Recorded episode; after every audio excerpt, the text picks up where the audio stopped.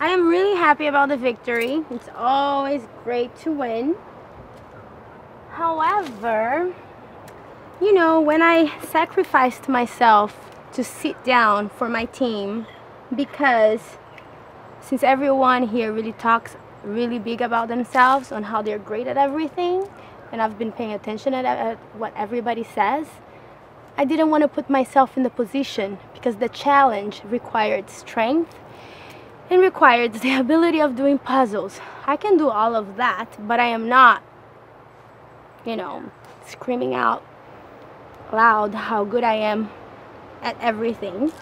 Everyone else keeps on talking about how they're good at puzzles, and clearly, RC is way taller than me. I mean, I'm five two and a half, five three, if that. She's way taller than me, and all the boys have a lot of muscles. So me sitting out, it was definitely a strategic thinking of mine, and it was a sacrifice I made.